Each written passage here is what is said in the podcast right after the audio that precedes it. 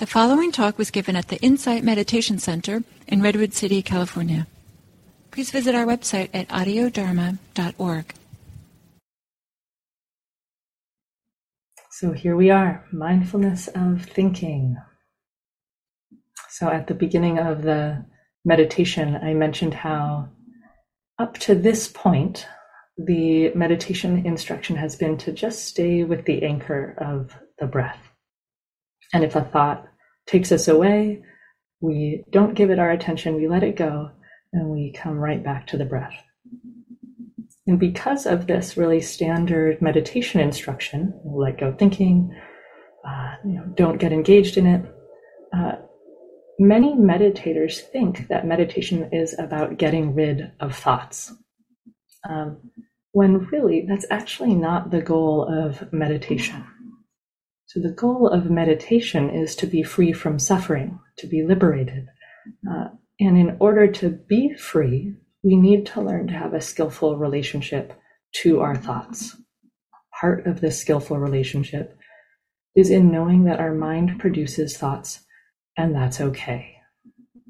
The mind produces thoughts in the way the mouth produces saliva. It's just the function of that organ. It's nothing that we need to beat ourselves up about.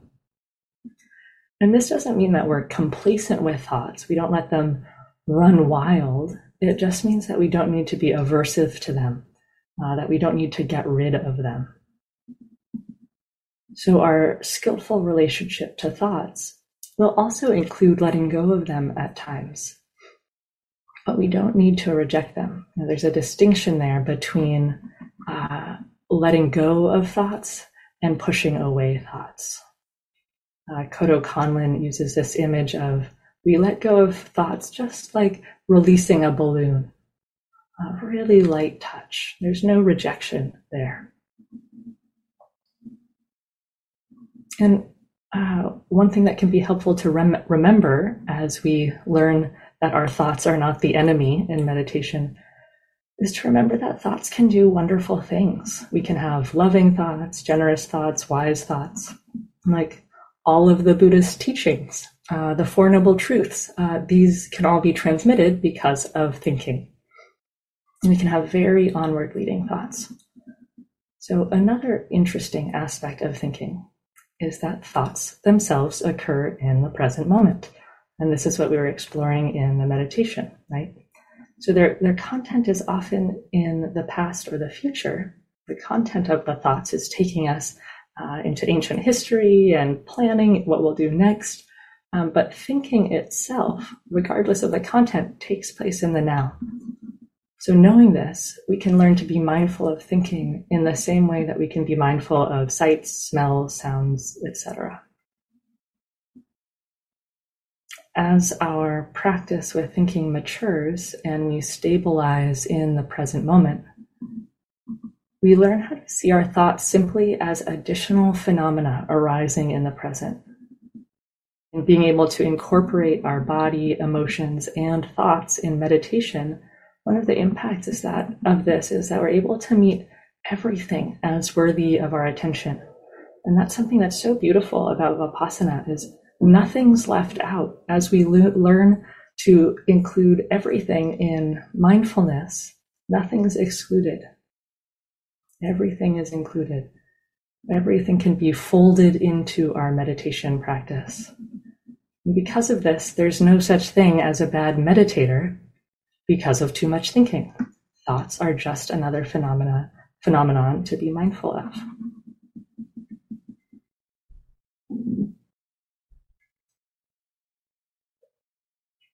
Now, the trick is it's hard to be mindful of thoughts because mindfulness of thoughts uh, isn't getting not lost in the narrative, isn't getting lost in the storyline that the thought is weaving. It's being present, knowing that thinking is occurring. Um, now, if the mind is really active and the thoughts have a lot of gravitational force, likely to kind of suck us up into their content, this is a good time to just practice letting go of thoughts. Because if we don't let them go, we're going to disappear into them. So, this might be a time if the thoughts really have a ton of gravity that you might just do breath practice. maybe not the best time to um, practice mindfulness of thinking if, as soon as you look at it, you get sucked into it. Once the mind is more stabilized, though, we can begin to see thoughts more clearly. So on Monday, I spoke about mindfulness of breathing, and I used this analogy of a tripod.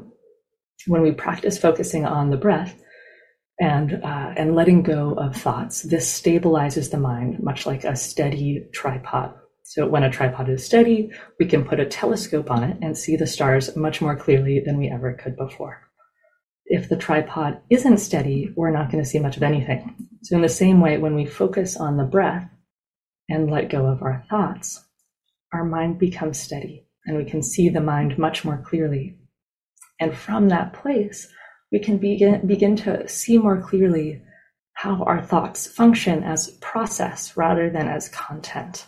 So um, we begin to be able to see more clear, clearly whether we think more in images or in words, um, whether the thoughts have a tone of voice. Like you might discover that a certain thought patterns might have a critical voice of a parent or the loving voice of a sibling, um, and some some thoughts may not have a distinctive tone at all.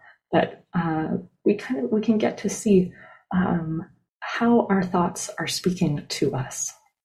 Um, can be incredibly helpful to notice the physical sensations associated with thinking. Um, that even often pleasant thoughts will have some level of contraction in the body. We can begin to investigate our the way our emotions go along with our thoughts. Uh, and we can see how um, how compelling they are. We can see how they they pull us into their gravity. So these are all great things to investigate. Uh, because these observations over time, they begin to show us how flimsy thoughts are. Some teachers talk about thoughts as being like little holograms or energy wisps.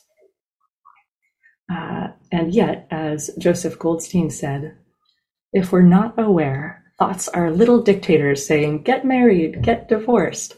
Uh, so when we can see them for what they are, we learn that we don't have to believe them. They don't have to be the dictators of our life. And this is one of the most freeing experiences to realize that we don't have to live by limiting fears, that we don't have to believe our judgments, that we don't need to be enticed by our addictions, we don't have to take our thoughts so personally or believe them. I have a refrain that I often say to myself The thought is not the thing. The thought is not the thing. We so often mistake um, our concepts of things, our thoughts about them, as the actual thing. But our thought is not the thing. The concept is not the actual experience. As the great teacher Munindraji said, your thought of your mother is not your mother. So as we begin to see this, we start to let let go of our obsession with thoughts um, when we realize how often they're false prophets, that the news is not always good and the, the news is not always true. So, another aspect to consider regarding thoughts is that they're not ours, nor did we deliberately choose to put them there.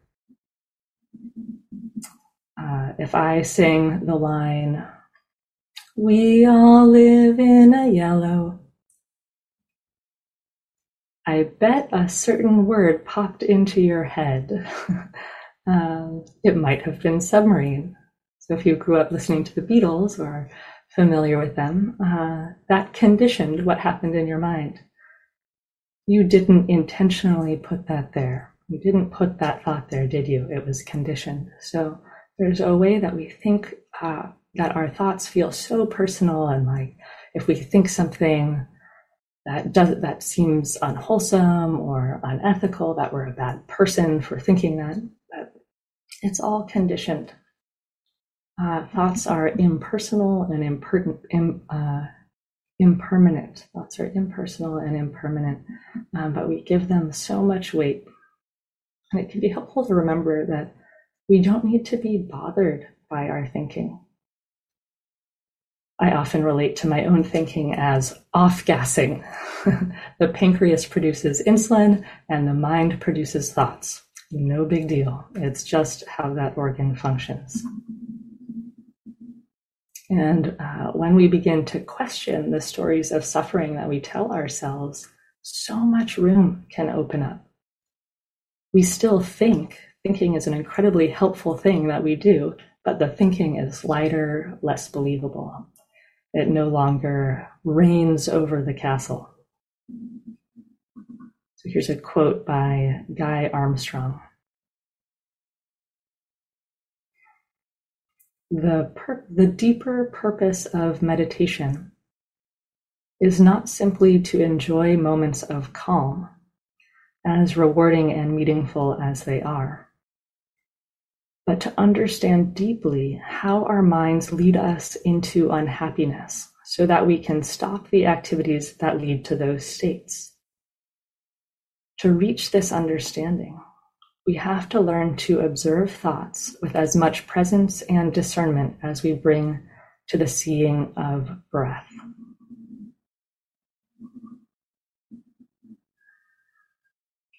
Another way that we can do this is by getting to know the patterns of thoughts. I mentioned this in the meditation. Often we'll have repeating tracks, and it can help to name them, kind of like the top top 10 hits of your thinking mind. If you have a repeating track, you might name it oh, planning or wedding thought or judgment or football game thought. uh, and remember, don't follow the content. If you want to get to your destination, you need to stay on the freeway.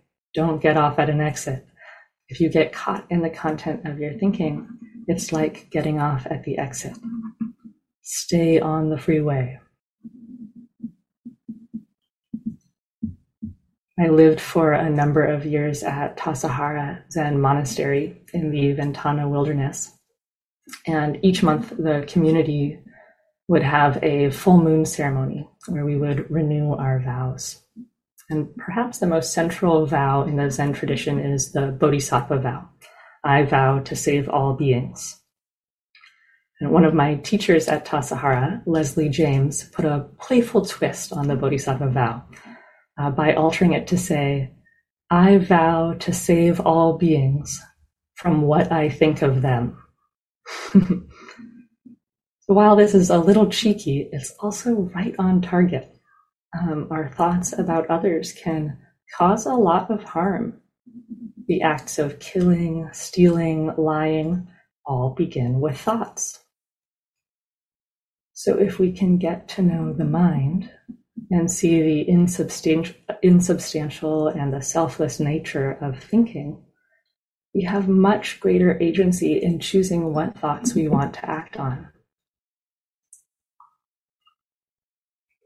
A thought about killing, stealing, and li- lying, red light, don't do that. Thoughts about shaming, blaming, or othering, red light, don't act on that thoughts based in kindness, uh, compassion, renunciation, green light. Yeah, that's a good one to act on. So, our level of agency is equal to our level of awareness. Our level of agency is equal to our level of awareness. So, if we are aware of our thoughts, we have greater agency, we have greater choice in what we do in our life, and we can make skillful choices to um, to move towards awa- awakening and to reduce harm in the world. So I will close by reminding you that the thought is not the thing. Don't mistake your ideas of others for who they really are. If you want to help others, practice mindfulness of thinking. If you want to help yourself, practice mindfulness of thinking.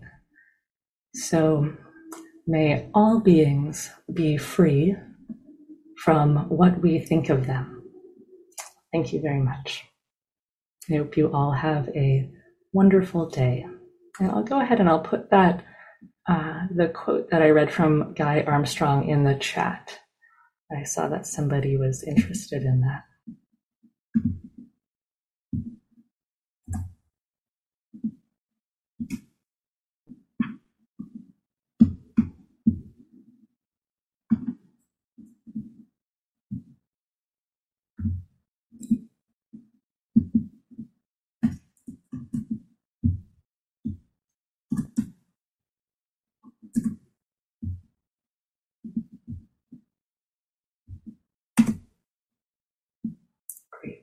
All right. Take care, everyone.